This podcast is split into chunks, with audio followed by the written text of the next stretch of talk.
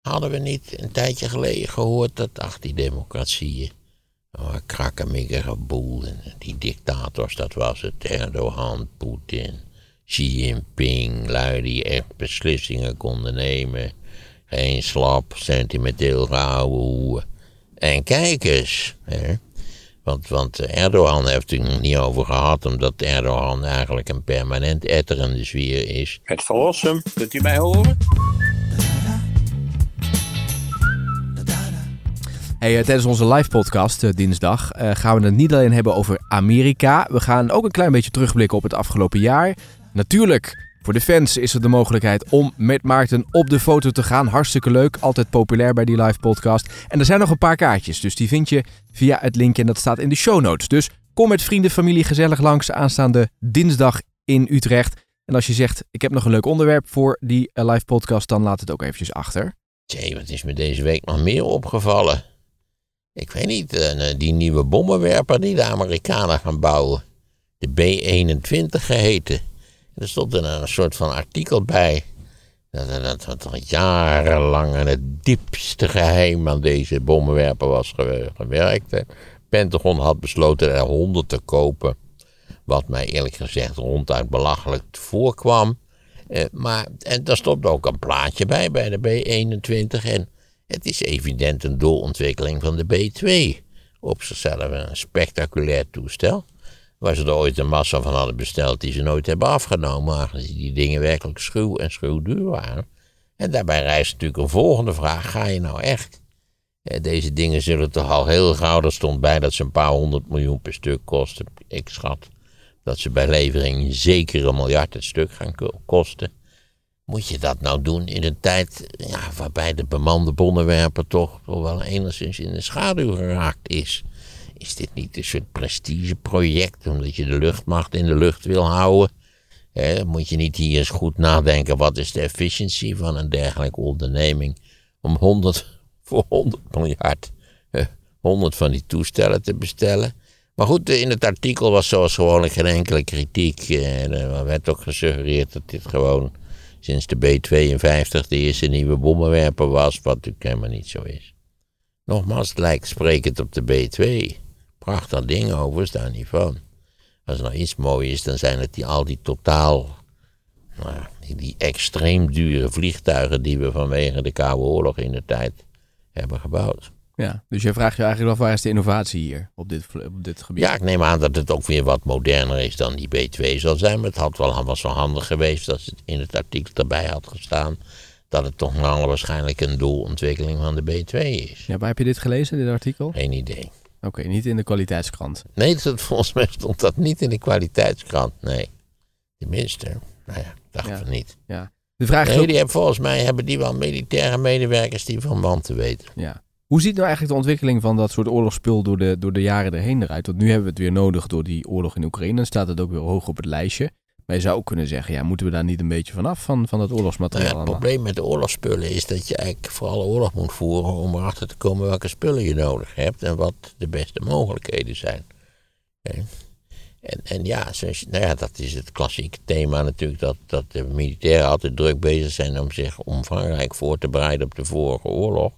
En dan eh, tot verrassende ontdekkingen komen als er weer een oorlog wordt gevoerd. En feit is dat natuurlijk de Oekraïnse oorlog wel degelijk een reeks van verrassingen heeft opgeleverd. Bijvoorbeeld de extreme kwetsbaarheid van de tank. Als je de tank tenminste zo ongelooflijk onbekwaam gebruikt als de Russen dat daar gedaan hebben. Ongetwijfeld vanuit een hubris van dat "Nou, we zijn daar zo mee klaar, en we hebben zo veel meer spullen, nou, enzovoort, enzovoort. En wat blijkt? Ja, dat, die zaak bleek extreem kwetsbaar. En wat blijkt ook, dat is die, die, dat die simpele wapens die je met zo'n pijp kunt afvuren, dat die ongelooflijk effectief blijven te zijn. Hm, Ja. Maar ook als je daar kijkt, echte innovatie vindt daar ook niet plaats. Nee, het ziet er nog betrekkelijk ouderwets uit. Ja, drones. Drones kun je zeggen dat dat redelijk nieuw is. Ja, ja. En, en toch ook die, die, die, laten we zeggen, die raketartillerie die met enorme precisie zijn doelen bereikt. Dat, dat zijn allemaal toch eh, relatieve nieuwtjes. We hebben dat deels al gezien in die diverse golfoorlogen. Maar ja, je ziet wel dat als je vecht, dat dat direct invloed heeft op datgene wat als effectief wordt beschouwd en, en, en wat niet. En natuurlijk het slechte vechten van de Russen, dat is een factor die je natuurlijk nooit kunt incalculeren. Je weet niet van tevoren dat ze de pruswerk gaan afleveren. Ja, want als, ja, als ze zo efficiënt waren geweest als iedereen beweerde dat ze waren, ja, dan was het inderdaad in drie dagen beslist geweest. Ja, nu liggen ze allemaal in de loopgraven. Ja, als vooral Kiev en Kharkov, twee grote steden in Oekraïne, liggen natuurlijk strategisch gezien ontzettend onhandig. Hm. Hoe bedoel je dat? Nou, vlak bij de Russische grens. Ja, precies. Dus dicht binnen het bereik Kiev ligt, weet ik veel, dat zal het zijn, een kilometer of honderd van de Russische grens. En Kharkov ligt nog dichter bij de Russische grens. Ja, dus extreem kwetsbaar. En ze hebben zich nu allemaal ingegraven in de loopgraven, hè? Ja.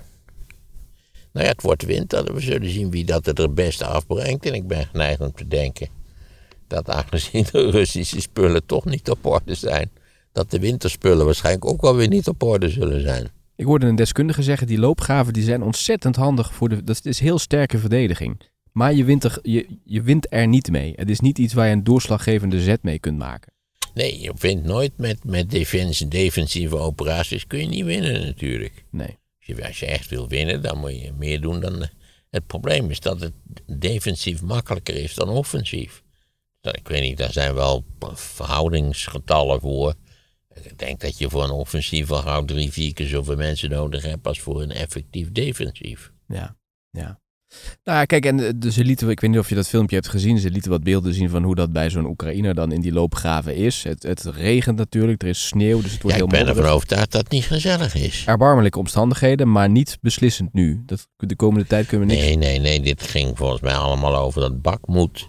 Of bachmoed, of weet ik hoe Ja. je dat uitspreekt. Om een of andere reden die in de meeste stukken niet wordt uitgelegd, eh, wordt dat door de Russen als strategisch van enorme betekenis gezien. Eh, en de, de Oekraïners die het in handen hebben, zijn niet van plan om het uit handen te geven. Nee. Maar ja, er schijnen aan de lopende band grote hoeveelheden mensen te sneuvelen. Heb je nog dat artikeltje gelezen dat ehm, iemand in eh, het Kremlin de macht wil grijpen? Van Poetin. Zal het even bijpakken. Nee, wie zou nou niet. Iedereen in het Kremlin, denk ik, wil graag de macht grijpen. Omdat natuurlijk, ja. eh, Men, men ziet wel dat men in een uitzichtloze situatie geraakt is. Ja. Ja, Dat, maar eh, daar moeten we natuurlijk ook van. Ja, ik dacht ineens bij uitzichtloze situaties. Natuurlijk de, de, de, de wijze waarop Rusland erin. Of sorry, China erin geslaagd is. om zich in een uitzichtloze situatie te manoeuvreren. ja. Hier staat de oprichter van de beruchte Wagner-groep, ehm die. Prigozhin, Ja, die zou een plan beamen om de macht te grijpen in Rusland. Hij is een gevaar dat- voor de men- mensheid. dat lijkt mij de geruchtenmolen, eerlijk gezegd. Nou ja, het wordt Die man hier... zelf is ook gek op publiciteit. Je kent hem.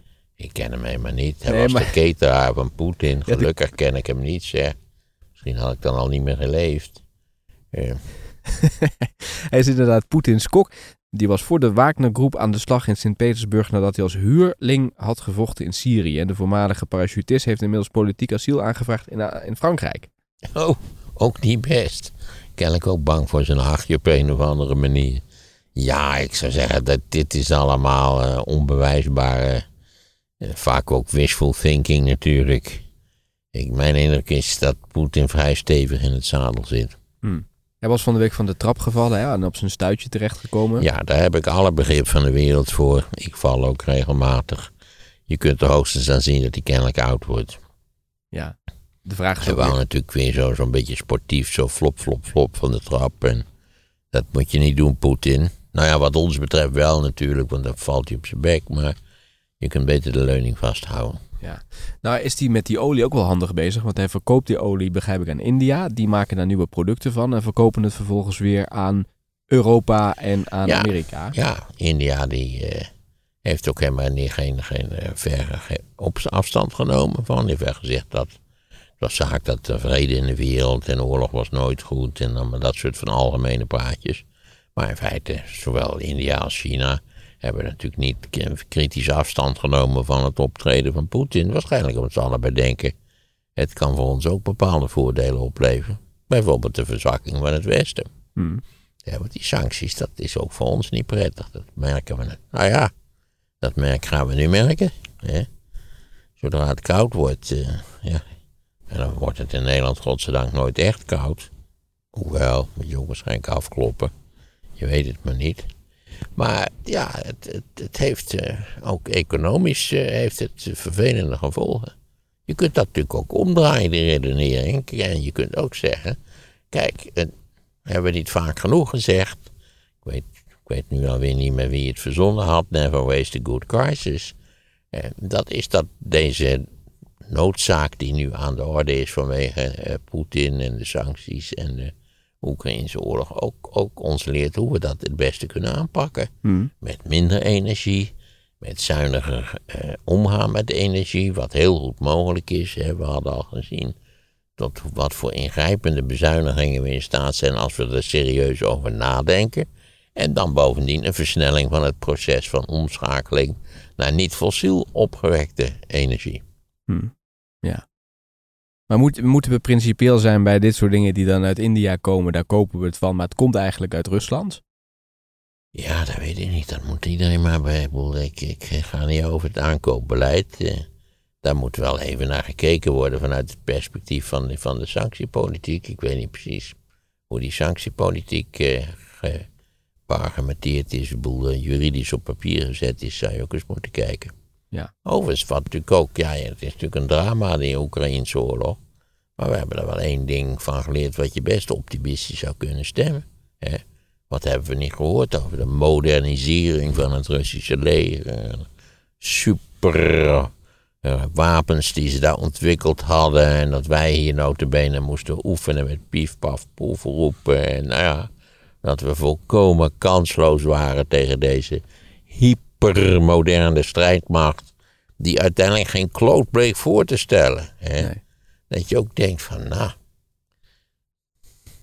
dat is op zichzelf toch een hele optimistische boodschap eigenlijk. Ja. En dan merk je dus ook dat we best wel gevangen zijn door soms de, wat, het beeld wat gecreëerd wordt. Ja, dat beeld wordt, ja, dat werd natuurlijk gecreëerd door mensen die vonden dat we meer centen in onze defensie moesten steken. Wat misschien sowieso wel verstandig is op de middellange termijn, dat wel. Ja, maar diezelfde mensen hebben een verkeerd Maar we beeld hoeven niet geschetst. meteen doodzenuwachtig te worden. Niet waar bij elk scheetje wat de Russen laten. Nee, maar die mensen hebben Rusland is en blijft een tweederangs mogendheid. maar ze hebben dus een verkeerd beeld geschetst van, van de status van het leger om hier maar voor eigen gewin. Zeker zoals dat natuurlijk vaak gaat. Ja. Wie zijn die mensen eigenlijk die dat zeiden? Zijn dat defensie Nou ja, nee, dat zijn generaals buiten dienst. Oh, Er was toch altijd bij een nieuwsuur zo'n generaal buiten dienst. Nou, als je daar goed naar luisterde, dacht je van... Het wordt tijd dat ik een, schuilplaats in mijn kelder ga bouwen, want het gaat slecht aflopen. ja. Nou, je ziet ze nu allemaal op tv, hè? Eh, die, die generaals. En Ja, maar de, sommige ervan zijn heel verstandig hoor. Die, eh, ja. Marten Kruijf vind ik leuk. Heel Ja. goed. een hele verstandige man volgens mij. Die doet het heel goed inderdaad, ja. Generaal van Oem, die heb ik nog niet gehoord hierover. Ik weet ook niet of hij daar specifiek wat over te zeggen heeft, maar... Dat weet ik eigenlijk niet. Die van Oem was volgens mij Die is zo- in het lezingencircuit gegaan. ja, bij PwC die had, zit die hij. had een heel ruime vernieuwende boodschap. Maar precies eh, van eh, de, de details die ken ik. Ja, hij heeft zijn zoon toen in Afghanistan verloren. Ja, dat is dramatisch. En ehm, volgens mij is hij verbonden aan het PwC en doet hij inderdaad veel lezingen. En ik heb hem een keer ontmoet en toen had hij dus een, een, een hond bij zich die opgeleid wordt voor hulphond. Alleen hij doet niet die opleiding, maar hij maakt hem gereed voor de Ja, ja, opleiding. ja, ik heb ook. We hadden kennissen die ook zoiets deden. Ja, Ja. Nou, generaal van Oem doet dat dus ook met zijn eh, vrouw samen. ja het lijkt me prachtwerk. Niks van mij, maar goed, prachtwerk. Nee, je bent meer van de katten, hè? Ja, die zijn. Je hebt nog nooit hulpkatten, die heb je eigenlijk niet. Hè? Nee, maar katten zijn ook wel re- Oh. egocentrisch toch ook wel? Ontzettend. Als je tegen een kat zou zeggen, joh, je moet hulpkat worden. En wat betekent dat allemaal? Dat je op goed moet opletten bij het oversteken bij de zebra. Dat, eh, daar, hebben katten helemaal geen boodschap aan. Nee. Waarom heb je eigenlijk geen kat? Eh, wij hadden katten, we hebben altijd katten gehad. We zijn echte kattenliefhebbers. Maar mijn vrouw zei, eh, eh, onze katten zijn altijd ongemeen oud geworden. Wij zijn allebei 79. Nou, als je dat, die periode, als je nou eens even ervan uitgaat dat je kat weet ik, ergens tegen de 20 wordt, wat wij wel be- hebben gehad. Ja, maar dan zijn wij, eh, zijn we 99. Dus Dat zou goed vrouw zo zei, kunnen. de kans dat we dan nog leven is 0,0. En dan moeten die arme katten verkassen. Ja, dus eh, ja, zij, zij vond het gewoon dat wij minder perspectief hebben, hadden dan een gezonde nieuwe jonge kat. We zouden kunnen zeggen, dan gaat hij in de familie wel ergens naartoe. Ja, mijn, do- mijn dochter was ook wel bereid, geloof ik, om daar dan naar te kijken, TZT. Maar dus, nee, mijn vrouw vond het toch eh, eh, niet meer verantwoord. Hoe heten je katten? Tjee, we hadden twee katten, die hadden we van mijn dochter overgenomen omdat zij naar Londen ging. Die heette Ot en Sien. En dan hadden we een kat, die hadden we uit Duitsland gehaald. Die, eh, wat, hoe noemde ik die? Vrouw, vrouw, jongen, jongen. Duitse naam had ze. Ja. nou, die had ik verzonnen. Had een of andere raskattennaam, afschuwelijk. Eh. Nou ja, ik ben, het is al verschrikkelijk dat ik nu, dat nu kwijt ben. Vrouw Strauss. Nou, ja, ze kwam uit Beieren, dus ik denk Strauss. Vrouw Strauss hebben we gehad. En we hebben twee katten uit het asiel gehad. Een hele dikke kat, die eh, had suikerziekte overigens. Die, eh, ja, die heette Billy Turf of zo. Ik vond dat. We zaten nog eens helemaal alleen. S'avonds zat ik naar de, s'nachts zat ik naar de tv te kijken. En toen zei die kat, die zei ineens, ik heet helemaal geen Barry, Ba- eh, Billy Turf, ik heet Bert. En eh, sinds die tijd heb ik hem Bert genoemd. Het is wel uniek dat jij tv zat te kijken dan midden in de nacht. Dat doe je. Dat deed ik vaak, omdat CNN dan had Larry King om drie uur. Dus ik, kijk, Larry King was een van de won- wonderlijkste talkhosts aller tijden. Omdat hij zeker als de, als, de- politiek draaide, had hij altijd hartstikke interessante gasten.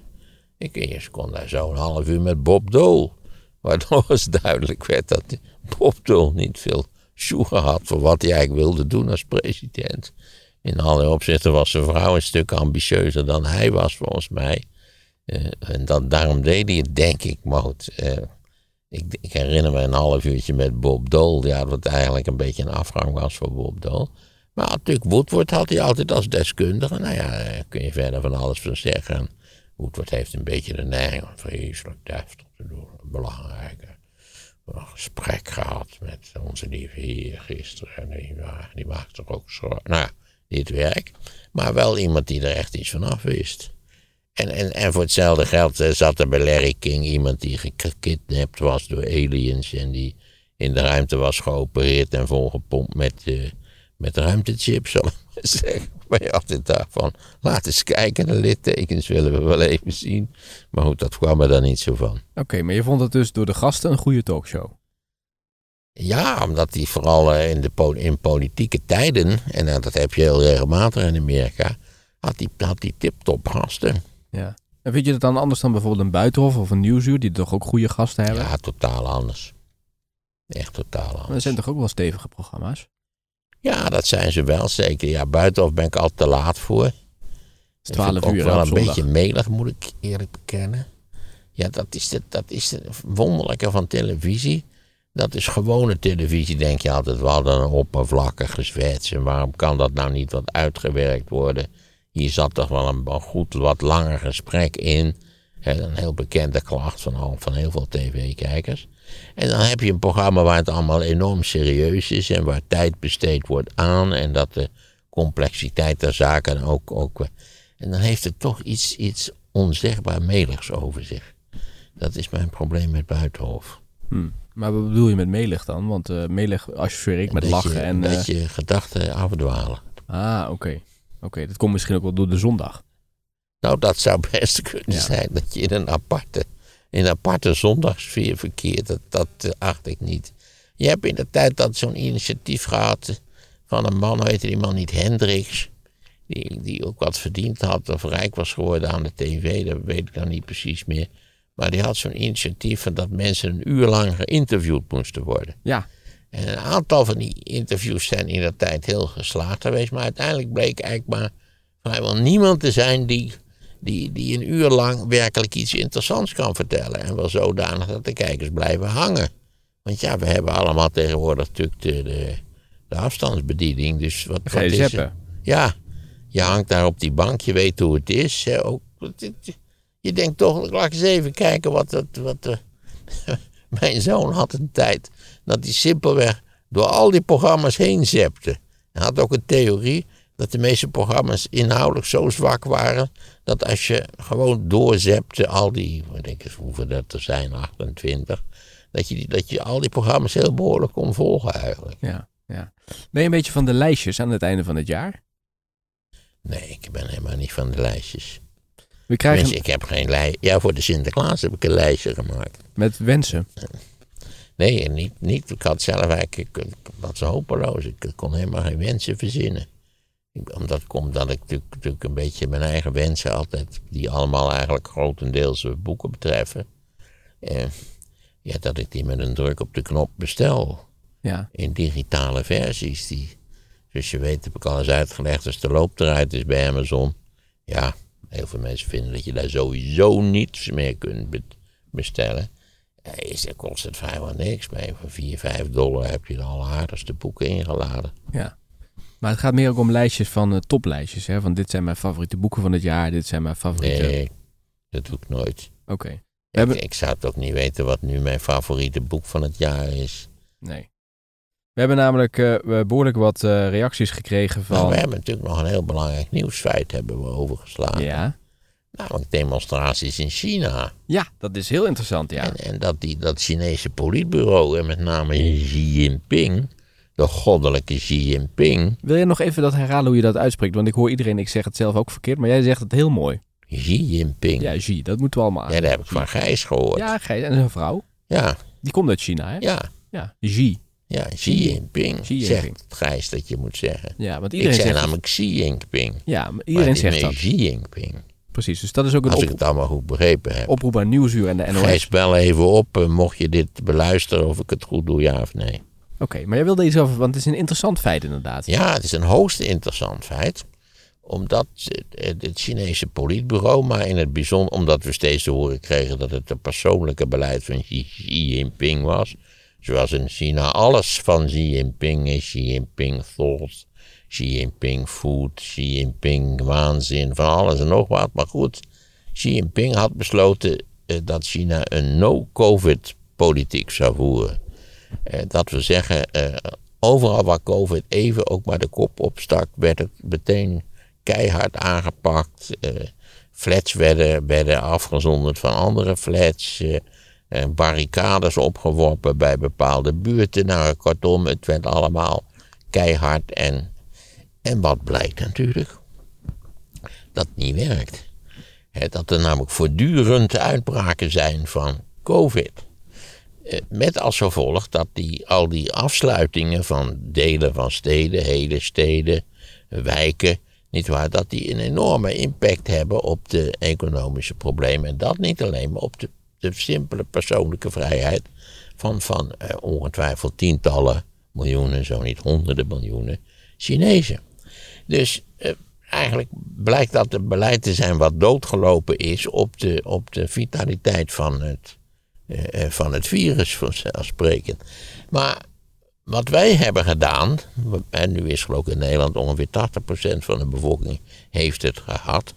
Eh, Je zou dus zeggen, nou, ze moeten gewoon zeggen, laat iedereen het maar krijgen. Maar de vaccinatiegraad in China is laag. Het gebruikte vaccin, wat hun eigen vaccin is, is niet best, heb ik begrepen. Dus als ze het vrij zouden laten, dan zitten ze misschien met, met weet ik veel, tientallen, zo niet honderden miljoenen besmettingen.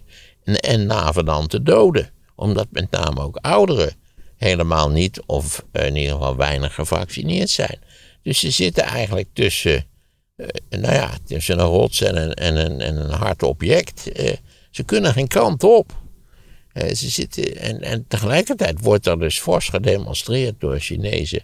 Wel met die witte papiertjes. Hè, van, nee, er staat niks op. Maar als je er even over nadenkt, weet je wel wat erop zou moeten staan. Ja, en dat is toch in China met, met die rare, extreem totalitaire eh, eh, onderdrukking van de bevolking. Dus met, met die gezichtsherkenning en die- dat puntensysteem dat je ook denkt, Jezus, nog aan toe. aan- aan.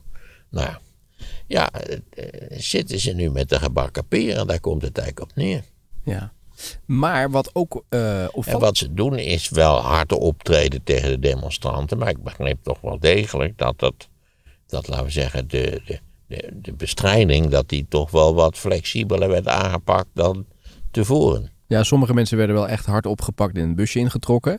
Maar mensen durven zich nu uit te spreken. Dat is toch ook wel uniek voor China? Ja, zeker. Want iedere keer als je toch interviews zag van Sjoerd die verslaggever van de NOS, die zelf dus ook eh, Chinees spreekt.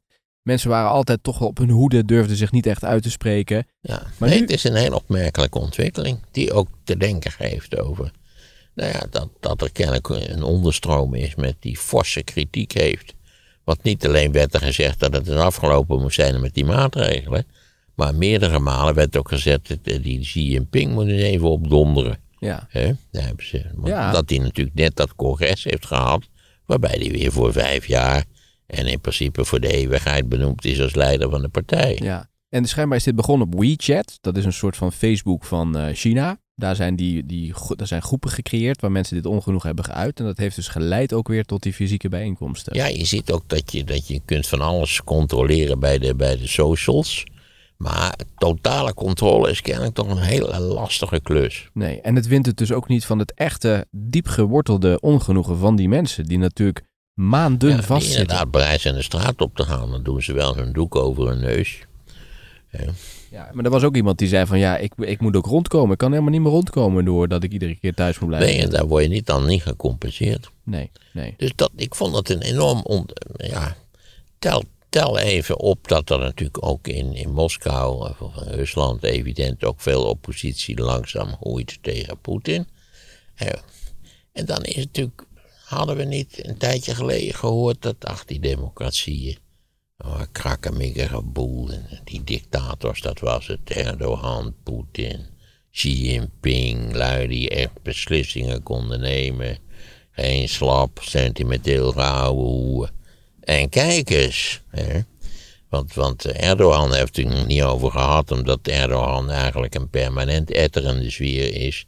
Omdat hij natuurlijk een economisch beleid voert wat, wat sta- stapelkrankzinnig is. Hè.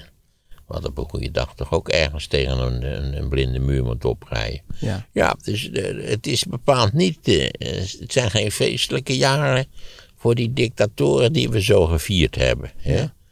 Nou ja, de, de, de Poetin-bewonderaars in Nederland heb je die ook toch? ja zeker Thierry Baudet Ja, daar hoor je heel weinig over. Die heeft dat openlijk eh, bij BBC volgens mij in een interview eh, gezegd, ja.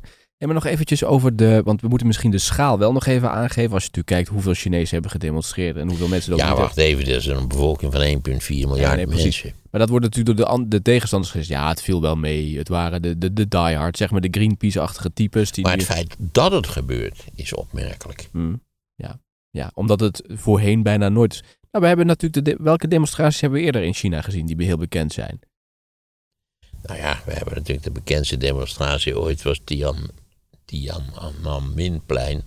Plein van de Hemelse Vrede. Met dat meisje voor die tank. in 89, waar je over ziet dat er binnen het politbureau eigenlijk eh, eh, dat speelt, die, die demonstraties en die ontevredenheid speelde al een jaar of twee in dat tijd. Eh, en in het politbureau bestond oneenigheid over de vraag of dat nou hard aangepakt moest worden, ja of nee. En degene die zei nee, dat moet je niet doen, je moet met ze in gesprek gaan. Die is uiteindelijk op een zijspoor gezet. Daar is het eigenlijk vrij droevig mee afgelopen.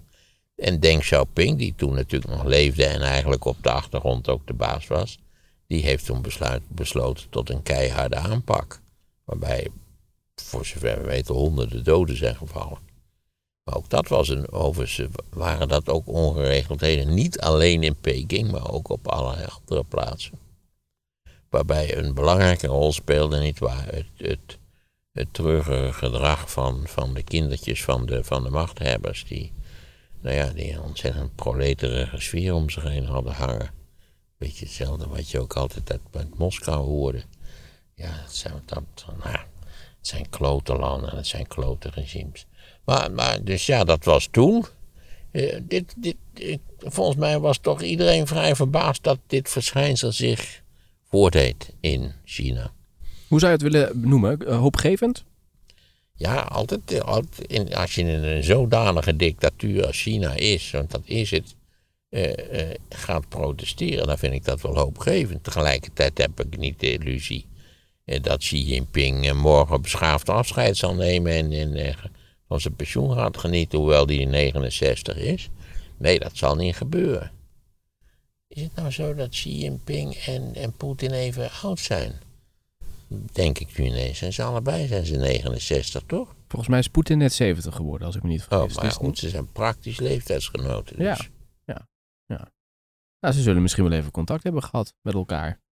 Naar Nou, aanleiding dat, ik hiervan. las ook nog ergens dat dat ook, ook eh, ja, dat die conferentie in Centraal-Azië, waar Xi Jinping ook was en ook al die stam, die leiders van al die diverse stands die je daar hebt, Kyrgyzstan enzovoort, eh, dat toch de verhouding ook tussen Poetin en de leiders van die stands, dat die eigenlijk ook evident op de tocht stond. Dat, ze, dat er ook sommige van die lui zeiden, nee, wij zijn er helemaal niet voor. Die oorlog in Oekraïne is een hoogst ongelukkige zaak. En, nou ja, dat het Xi Jinping ook was opgevallen dat, natuurlijk, dat, dat Poetin natuurlijk door deze misgreep, wat het uiteindelijk blijkt te zijn, natuurlijk ook de kans loopt dat hij helemaal zijn greep verliest op de, laten we zeggen, de restantrepublieken van de Sovjet-Unie. Nog even over de demonstraties in China. Denk je dat dat nou op grotere schaal kan gaan plaatsvinden? Of Nee, dat denk ik niet. Het Eenmalig is een signaal.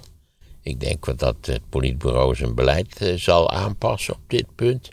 Eh, maar ik, ik denk niet, nee, dat het, dat het ineens eh, een, dat het een soort revolutionaire tournure zal worden. Dat geloof ik Dat niet niet. zo. nee, nee. Daarvoor zitten die luiten stevig in het zadel. Hebben ze te lang de kans gehad om het, om het voordelig te organiseren. Hey, er zijn wat eh, berichten gekomen van lijstjes van mensen die ze hebben ontvangen. Waar bijvoorbeeld uit blijkt hoe lang mensen naar deze podcast hebben geluisterd. Ik heb hier bijvoorbeeld Roel. En die stuurt iets door. Die zegt: Ik heb dit jaar 9568 minuten naar Maarten geluisterd in de Dat vind podcast. ik wel mooi. En hij zegt er ook bij: Kennelijk heb ik ook 9000 minuten gesproken dan. Ja, of je zet het op herhaling dat je in slaap valt en het opnieuw Oh. moet luisteren. En dat is dus 150 uur. En het- hij zegt dus denk ik meer dan naar mijn eigen vriend dat ik geluisterd heb. Oh, ja, dat zou kunnen. Een groot deel daarvan ben ik wel in slaap gevallen, maar dan speel ik het de volgende dag weer opnieuw af. Ja. ja, dat het zo slaapverwekkend is, dat vind ik wel interessant. Kennelijk heeft mijn stem dus toch een soort rustgevend karakter. En spreek ik in een, in een rustgevende cadans. Nou ja, ik, misschien moet ik mezelf verhuren als, als, als therapie, als therapeut. Ik zie ook dat heel veel mensen die slaapproblemen hebben, dat dan wordt gezegd, oh luister maar even naar Maarten, want dan val je vanzelf in slaap.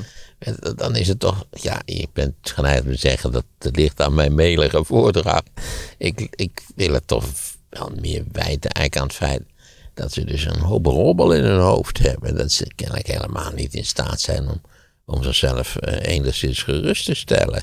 Of tot, tot een grotere rust. Dat, dat ze kennelijk totaal nerveus door het leven rommelen. Dat is mijn indruk. Ik- Maar waar baseer je dat dan op?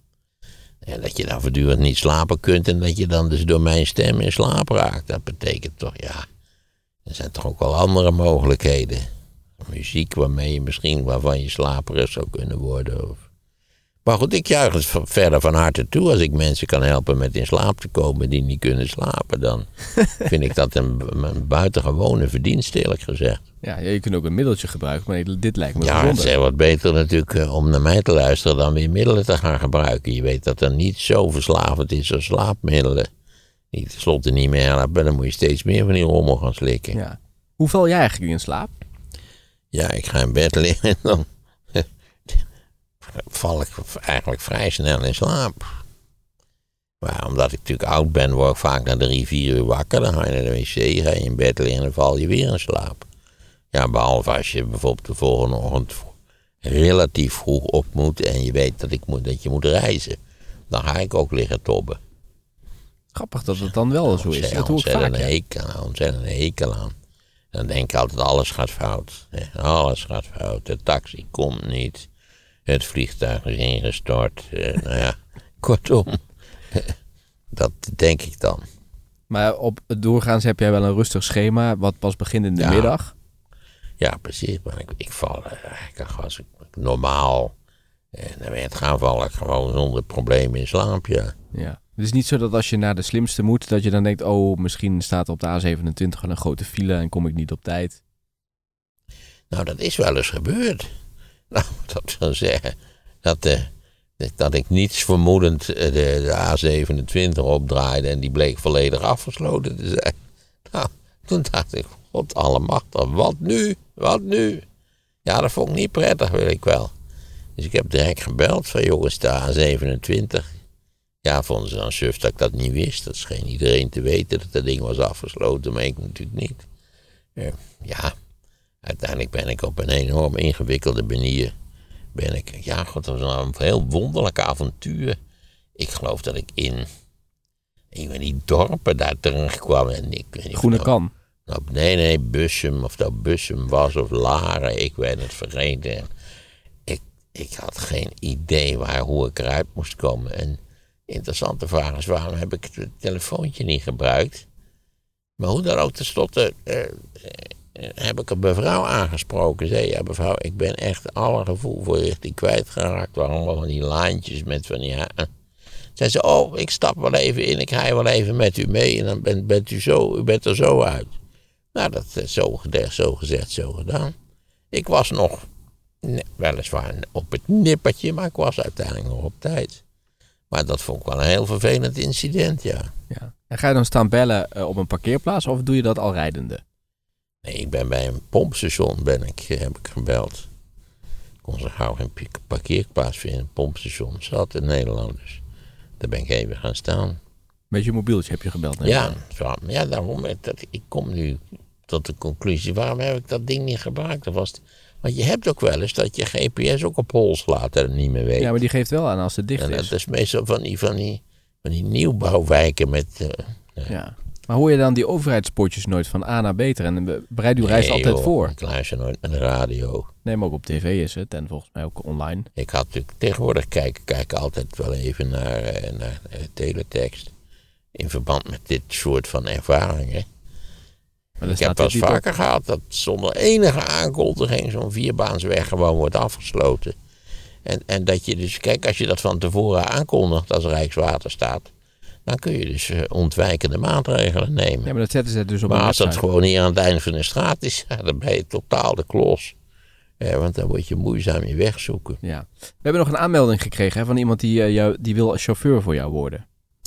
Oh, nou ja, ik heb de prima chauffeurs, maar eh, laat u zijn adres opsturen. En eh, dan, eh, stel voor dat ze geen van allen kunnen, dan ben ik best bereid die, die jongen, want ik neem aan dat, dat, ik neem aan dat het een jongen is, te Ja. bellen. Volgens mij is het een jongen inderdaad, ja. Hij moet zich wel realiseren dat hij enorm rustig moet rijden. Als ik ergens een hekel aan heb, ik heb wel zo'n chauffeur gehad dat je denkt, wat bezielt die man? Hè? Ja, dat hij bereidt zich voor op een Formule 1 carrière, maar liever niet in mijn auto eerlijk gezegd. Moet hij ook een pet opdoen en een stropdas dragen? Nee, hoeft helemaal niks. Zolang hij normaal gekleed is en rustig rijdt, is het, is het allemaal prima in orde. Oké. Ik heb één keer een studentchauffeur gehad, omdat ik van A naar B heel snel moest en er was weinig tijd. En die, eh, die kwam aan en die had helemaal een pet op en een, en een das op. Echt waar? Ja, Dat vond je zeker wel vrij komisch, toch? ja, daar moest ik wel om lachen, ja.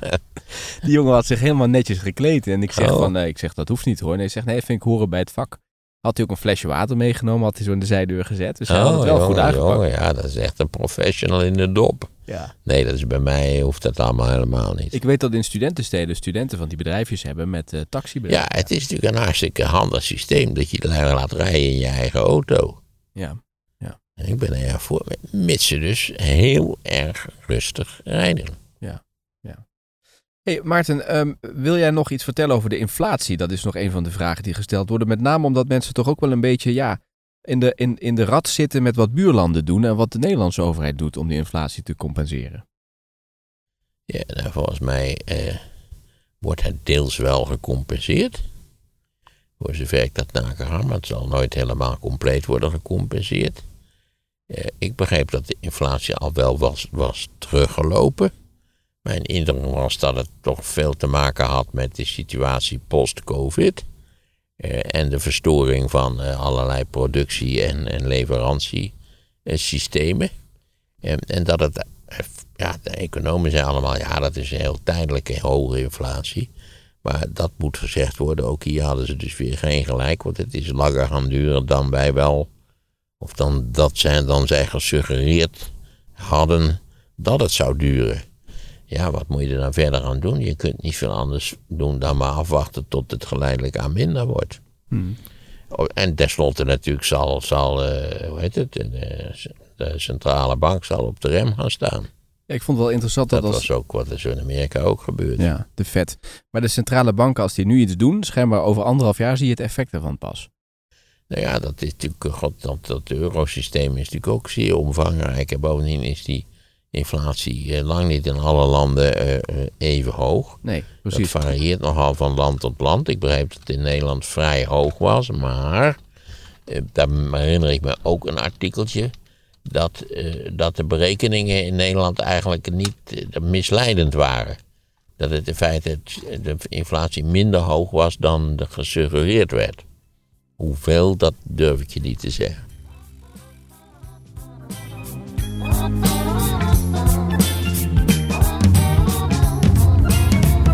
Dat moet je niet doen, Poetin.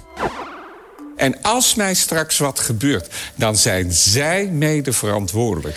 Eh, begin eh, februari van eh, 2002 gaf eh, Fortuyn een interview aan de Volkskrant. waarin hij eh, meldde aan de lezers dat Nederland vol was. Maarten Verrossum over het populisme. En nou had hij juist aan Leefbaar Nederland beloofd dat hij niet meer zou zeggen dat Nederland vol was. Want dat was natuurlijk, ja, begrijpt u, metaforisch voor het idee dat er komt niks meer bij. Nou, wellicht hier en daar nog iemand, maar in ieder geval geen islamieten meer. Download het luisterboek via de link in de beschrijving.